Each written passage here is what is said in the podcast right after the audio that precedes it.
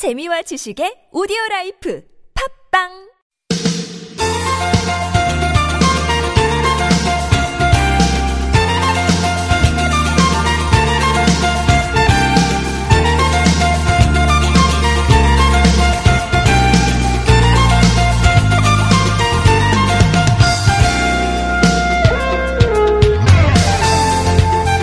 네, 오늘이 1월 16일입니다. 1월도 절반이 지나갔네요. 예.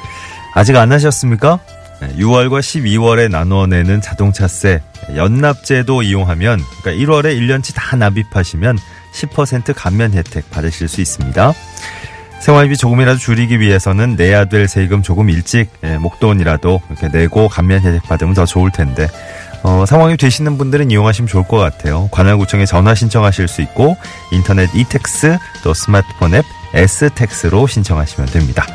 작년에 이미 연납제도 이용하신 분들은 신청을 따로 안 하셔도 된다고요. 예, 현금뿐만이 아니고 에코마일리지로 또 납부가 가능하다 그럽니다. 예, 이왕 낼 세금이라면 뭐 예, 이거 이용하면 더 좋겠죠. 2018년 1월 16일 화요일 서울 속으로 황원찬입니다.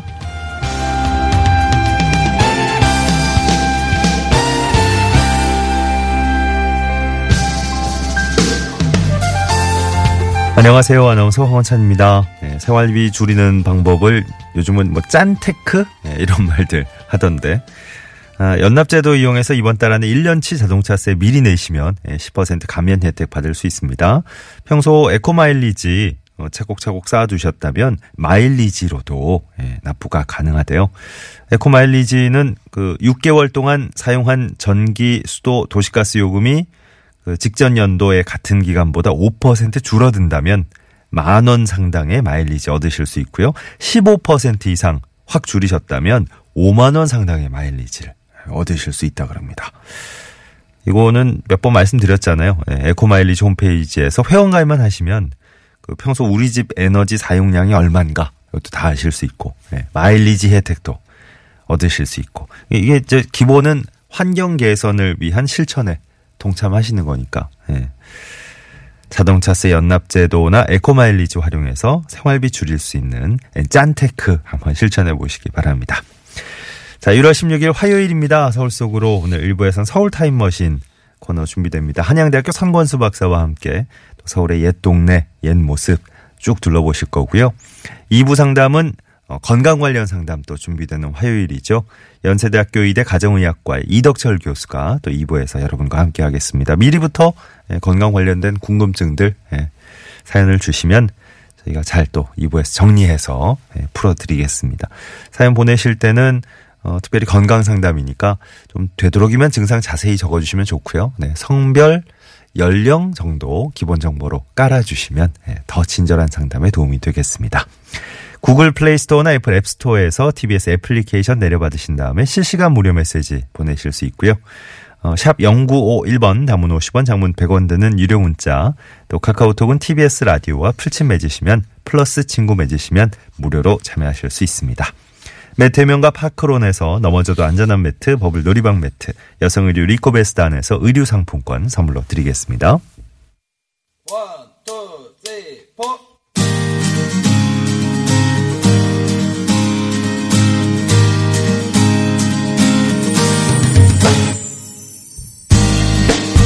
오늘의 TBS 게시판입니다. 일자리 정보부터 알려드립니다.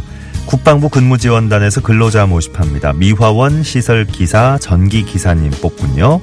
어, 22일부터 23일까지 이틀 동안 온라인 지원 가능하고요. 자세한 내용은 국방 근무지원단 인사행정처로 문의하시죠. 어, 서울시 한강사업본부에서 기간제 근로자 채용합니다. 한강공원 녹지와 시설물의 유지관리 담당하게 될 거고요. 29일과 30일 이틀 동안 방문 지원만 받네요. 자세한 내용은 한강사업본부 녹지관리과로 문의하시죠.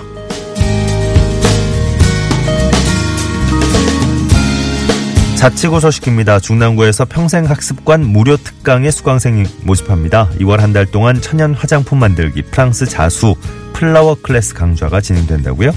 28일까지 온라인 신청 받습니다. 자세한 내용은 중랑구 평생학습관 교육지원과로 문의하시고요. 성동구에선 인문학 특강 우리의 온도가 열립니다. 다음 달 독서당 인문 아카데미 센터에서 진행되고요. 의사, 건축가, 작가 네, 다양한 강사진의 특강이 마련된다고 합니다. 25일부터 전화 신청이나 방문 신청 받고요. 자세한 내용은 독서당 인문 아카데미 센터로 문의하시죠.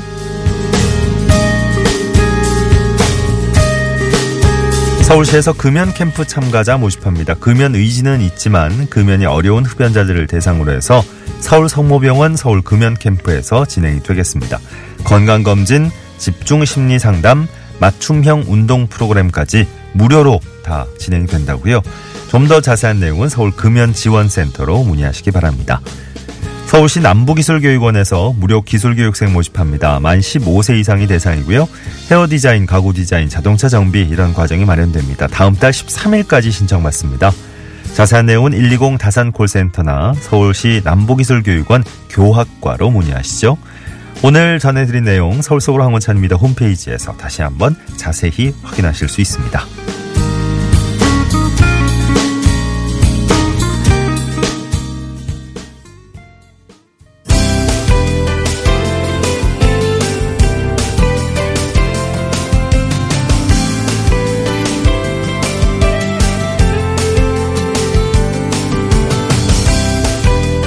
친절한 과장님 시간입니다. 오늘은 서울 소방재난본부와 어, 연결이 되네요.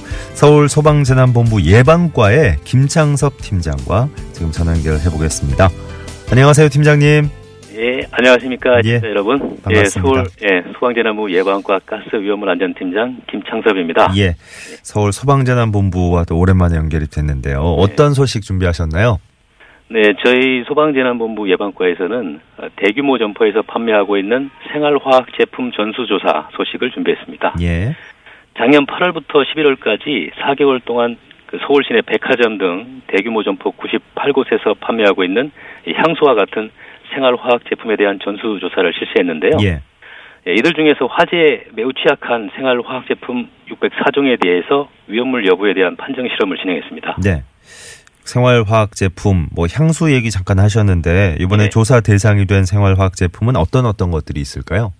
네, 주로 어, 손 소독제, 향수, 매니큐어, 리무버, 헤어 오일, 방향제, 그 디퓨저라고 부르는 거, 예. 그다음에 차량 연료 첨가제 등이었습니다. 어, 그 조사 결과 그 실험을 진행한 604종 가운데서 311종이 인화성, 발화성 등의 성질이 있어서 예. 화재 위험성이 매우 높은 위험물로 확인되었습니다. 네.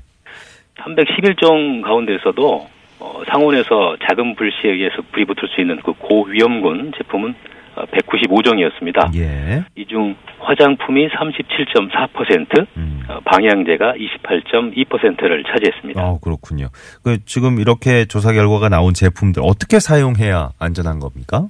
예, 그 인화점이 낮은 제품의 경우에는 이제 함부로 방치할 경우 어, 생활 중에서 일어나는 정전기와 같은 작은 불꽃에 의해서도 불이 붙을 수 있습니다. 네. 예, 특히 뭐 여름철 직사광선을 직접 받는 밀폐 공간에 방치하는 경우에 위험성이 증가하고요. 예.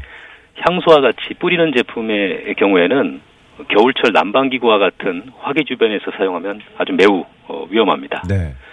네, 부연 설명드리면 예. 어, 이번 조사 결과를 토대로 어, 이들 제품을 판매하고 있는 대규모 점포에서도 어, 판매 취급할 때 별도의 구획된 전시 공간을 마련한다든지 예. 위험물 안전 관리를 체계적으로 할 수 있는 위험물 안전 관리자를 어, 점포마다 배치하는 등의 개선이 필요해 보입니다. 네, 네. 자, 소방재난본부 예방과의 김창섭 팀장 오늘 유용한 정보 전해 주셨네요. 고맙습니다. 네, 좋은 하루 되십시오. 네, 고맙습니다. 11시 15분 향해 가고 있습니다. 자세한 교통 상황 또 짚어드리고 올 시간이네요. 서울 시내 상황부터 갑니다. 이주혜 리포터.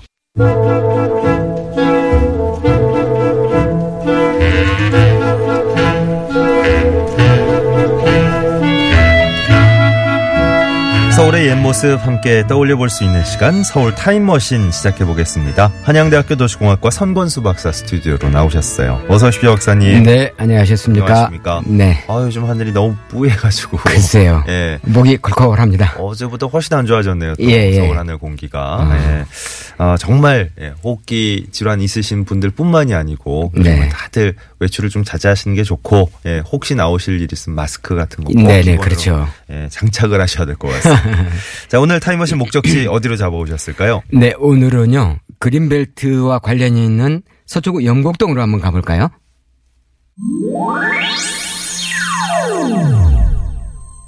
어, 그린벨트와 관련이 있는 네네. 이렇게 시작하셨습니다. 예. 네. 염곡동.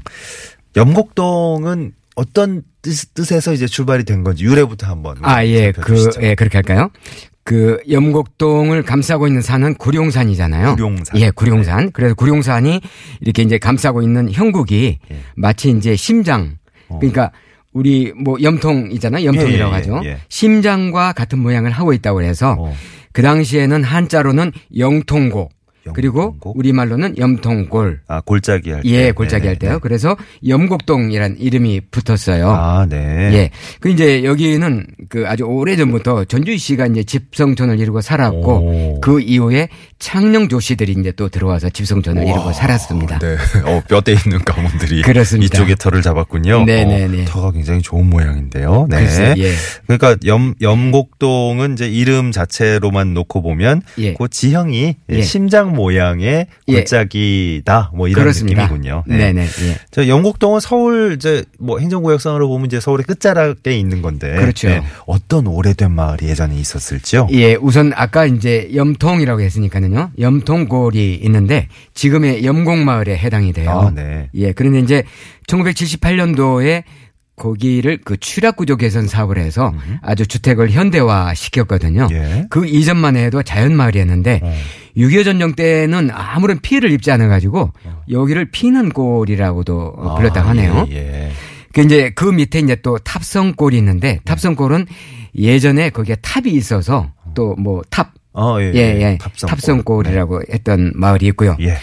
그 다음에 이제 그 아까 말씀 나왔습니다만 구룡산이잖아요. 예. 구룡산은 아홉 마리의 용이 승천을 했다. 그래서 이제 구룡이라고 했는데 이름 이름만 들으면 진짜 좋습니다. 그렇습니다. 그 승천한 곳이 이제 아홉 개의 우물이 또 있었어요. 네. 거기에. 그래서 이제 아홉 개의 우물이 있었는데 그 우물이 에, 가뭄에도 마르지 않고 아주 물맛이 좋아서 오. 사람들로부터 사랑을 많이 받았었는데 예, 예. 현대화 과정에서 여덟 개의 우물은 그만 그 메워지고요. 어, 예. 지금 현재 유일하게 한 개의 우물만 남아 있는데 오, 하나 남아 있군요. 아 남아 있습니다. 그러니까 구룡산 자락이에요. 예. 그러니까 위치로 말씀드리면은 염곡마을하고 탑성마을 그 사이에 예. 오두물이라고 있는데 오두물요? 예, 옷. 예. 예, 치읓 받침이죠.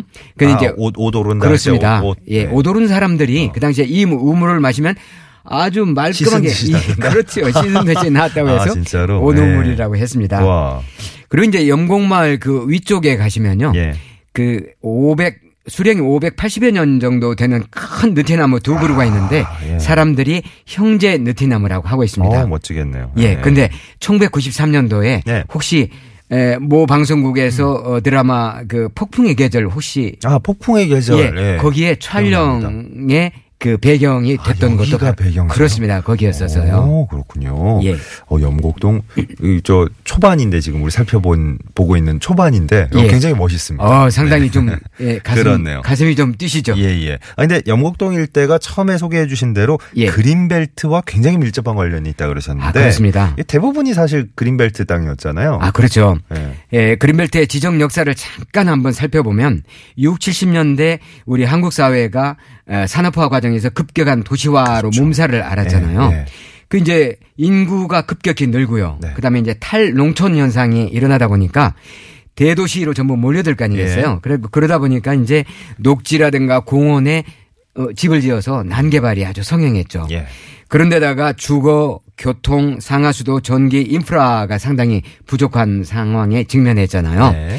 그 이제 정부가 더 이상 방치할 수 없다 해서 어 71, 1971년과 1976년 6개년에 걸쳐서 전국에 14개 전국 14개 도시권에 개발 제한 구역 그러니까 그린벨트를 지정하게 돼요. 아, 네. 그때 이제 서울도 지정이 됐었는데 예. 전 국토 면적의 약 한 5.4% 정도를 지정했고요. 예.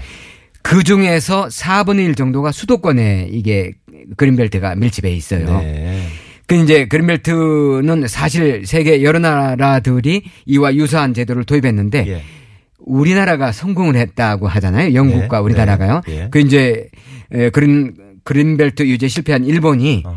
에, 우리나라 그린벨트 정책을 가리켜서 20세기 인류가 남길 수 있는 찬란한 금자탑이다. 뭐 이렇게 칭송을 어. 에, 한 것이 우리나라 그린벨트 정책입니다. 그렇군요. 그 이제 그러나 이제 빛 에는 저희가 항상 그림자가 있듯이 환경 보호는 참 좋은데 네. 개인의 사유재산권 침해 문제가 되잖아요. 예. 그래서 이제 그런 갈등이 끊임없이 불거지고 했는데 예. 그린벨트 지정 이후에 개발된 면적 중에서 90%는 거의 공공시설이 들어가기 때문에 네. 사실은 어떻게 보면 공공이 개발 제한 구역을 그 당시에는 어, 훼손됐다고 볼 수가 있죠. 그냥 공공이 썼다. 그렇습니다. 썼다. 네. 그래 이제 상당히 형평성 문제가 제기되기도 했었죠. 그렇군요. 지금은 이제 영곡동 그린벨트에서 풀린 거죠. 아, 그렇습니다. 예. 풀렸습니다. 예. 그 이제 정말 철옹성 철옹성 같이 이제 그 유지되는 그린벨트가 사실은요. 우리나라 이제 그린벨트가 그렇게 유지될 수 있었던 그 원인은 예. 그때 개발 제한 구역을 해제하기 위해서는 전부 다 대통령 재가를 받았었습니다. 아. 상당히 어렵웠 을 네. 예, 거 예, 아니겠어요? 예. 그래서 이제 많이 보존이 됐었는데 25년 정도가 흐른 1998년도에 국민의 정부가 들어서면서 음. 예. 대선 공약으로 에, 그 개발 제한 구역을 일부 해제하겠다. 이제 이런 게 들어가서요. 98년 들어서 이제 영곡동도 그린벨트에서 그렇습니다. 그때가 이제 해제됐는데 예. 서울 전체 인구의 약 한 10분의 10분의 1 정도가 100만 명 정도가 네. 에, 그린벨트에 거주하고 있었으니까 오, 그들에게 관심을 쏟지 않을 수가 없었겠죠. 그렇겠네요. 예. 예. 그런 이제 그린벨트 해제 대상을 조사하는 과정에서 어, 저희가 조사를 해보니까 예. 세 가지 부류가 있었어요. 네. 그거는 이제 70년대 초에 개발장구역 지정 이전부터 대대로 살던 원주민. 그 다음에 그 이후에 개발장구역 지정 이후에 에, 개발장구역이 환경이 좋잖아요. 예. 그 환경을 향유하러 들어갔던 사람들. 이른바 좀 부유층이겠죠. 음. 네네. 그다음에 그 이후에 언젠가는 개발장구역이 해제될 것이 아닌가 하고서 개발장구역에 땅이라든가 네. 토, 어, 건물을 에, 사뒀던 예. 투자자. 예, 투자자. 예, 미화하면 투자자죠. 사실은요. 예. 근데 이제 예, 그걸 그 세 부류 중에서 누구를 대상으로 정책을 펼쳐야 할 어. 것인가는 자명하잖아요. 예. 예, 뭐 한번 말씀해 네네. 주시죠. 아니 뭐 투자자를 위한 건 아니었을 거 그렇습니다. 같고. 네. 예, 원주민이었죠. 사실은요. 예, 예. 그런데요. 사실은 이제 구역을 어떻게 할 것인가 하고서 공청회를 할 거 아니겠어요. 네. 그 당시에 이제 세종문화회관에서 했었는데 네. 목소리가 가장 컸던 사람들은 역시 투자자였고요. 그다음에 에, 이분들이 이제 이 사람들이 에, 그 회의장을 점거를 해가지고요 아주 난장판을 만들어 버리는 바람에 그래요. 공청회는 무산됐습니다. 참 이게 녹록치 않았군요 과정이. 아 녹록지 네, 않았습니다. 근데 이제 그림 에, 그린벨트는 에, 그 이후에 우여곡절 끝에 네. 이걸 어떻게 할 것인가 했었는데 고주민의 그린벨트 고주민의 불편 해소다 하는 당초 목적에 충실을 해서 음. 네. 당초에 국토부가 그때는 건설부였죠. 예. 300호 이상 집단 취락을 해제하자 했는데 어허. 그 이후에 이제 민원이 많이 들어가고 하다 보니까 100호로 낮췄고 최종적으로는 20호까지 낮췄는데 오. 서울시는 난개발이 우려된다고 해가지고요. 예, 예. 100호 이상을 에, 고수를 했었는데 네. 염곡마을도 16개 해사 해제 대상 지역 중에 하나였습니다. 음, 그렇군요. 이런 우여곡절 끝에 이제 영곡동도 그린벨트에서 풀렸고요. 그렇습니다. 근데 뭐 예, 투자자 얘기도 했지만 저희가 조금 미화시켜서 예. 그렇죠. 그린벨트 해제되면 일단은 뭐 땅값 많이 올랐을 거 아닙니까? 그렇습니다. 네. 사람들이요 우선 심리적인 요인이 상당히 컸을 것 같아요. 왜냐하면 그린벨트 하면은 일체 개발이 안 된다. 뭐 예. 이런 것들이 있는데 해제됐다고 하니까 상당히 그 상, 재산가치 상승 효과가 있었지 않을까 이런 네. 생각이 드는데요. 예. 사실은 이제 공공시설은 개발장구에서 해제된 곳에 공공시설이 들어가는 거는 어, 뭐, 저, 정해진 용도 지역 지구라든가 이것에 자유롭게 들어갈 수 있었지만은 일단 민간인 경우에는 4층 이내에 저밀도 개발을 원칙으로 했었기 아, 때문에 네. 상당히 에, 일반 토지들처럼 상업시설이라든가 그다음에 고층 건물을 지을 수 없는 그런 네. 제한상이 있었긴 하죠. 예. 그린벨트와 처음에 밀접한 관련이 있다. 이렇게 이제 맨 처음 소개를 하셨었기 네. 때문에 오늘 마무리도 이제 그린벨트 얘기로 예. 예. 끝내야 될 것 같습니다. 여기 예. 영곡동 그린벨트 해제될 때도 찬반 논란이 참 많았 그렇습니다. 네네. 예, 지금도 남아 있는 건데요. 사실은 이제 환경 보호론자들은 40여 년간 지켜왔던 금도가 무너졌다. 그리고 후대 유산으로 남겨줄 녹지 자원의 30%가 날아온 거 아니냐 해 가지고 상당히 애통해 하는데 또 여기 이제 토지주들은요 왜 우리에게만 이렇게 가혹하게 하느냐 해가지고 예. 분통을 터뜨리고 있는 게 지금 현실입니다 사실은요. 네, 네. 근데 이제 도시계획론자들은요 우리나라 그동안에 3대 악, 정, 악 정책이 있었는데 안 좋은 걸로. 예, 네. 첫 번째 1993년도에 준도시 지역과 에, 그 다음에 준농림 지역의 개발을 허용했던 거하고요. 아. 두 번째는 1998년도에 그린벨트 해제. 예. 세 번째는 2010년도에 에, 개발 장구에도 공공 아파트를 허용 했던 것들이 이게 상당히 안 좋은 정책 아니냐 후대를 위해서요. 푸르른 땅이 없어지는 거니까. 그렇습니다. 네. 그 이제 도시의 장래라든가 지속 가능성을 생각해 본다면 우리나라 그린벨트 제도는 세계가 인정을 해주고 있잖아요. 네. 그래서 사실은 앞으로도 계속 유지 보존되어야 할 공공재라고 생각이 된다면은 앞으로도 계속 유지돼야 된다고 보는데 예.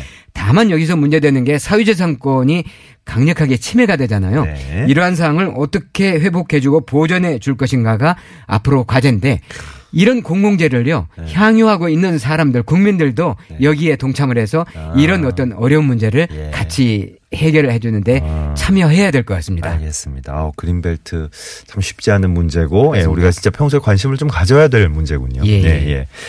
5443번님이 안산에 살고 계신데 어, 원래 고향은 어, 서울 흑석동의 비계 마을이라고 하시네요. 예. 아 비계 마을이요. 제 고향도 좀 소개해 주시면 좋겠다고 하셨는데 예, 이런 비계, 마- 예. 비계 마을 유명하죠. 예, 예, 이런 추천 저희가 적극적으로 환영입니다. 아, 네, 그렇게 하겠습니다. 여기는. 시민을 위한 타임머신이니까요. 뭐 꼭 다음 주가 아니더라도. 어, 언젠가 저희 예. 목적지로 한번 또 리스트에 넣을 걸 그렇게 하겠습니다. 약속드리면서 네. 한양대학교 도시공학과 선권수 박사와 함께한 서울 타임머신 오늘은 여기서 마무리하겠습니다. 감사했습니다. 네, 안녕히 계십시오.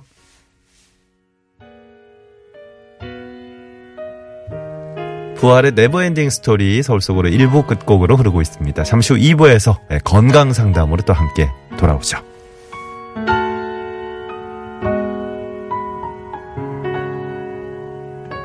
손 닿을 수 없는 어딘가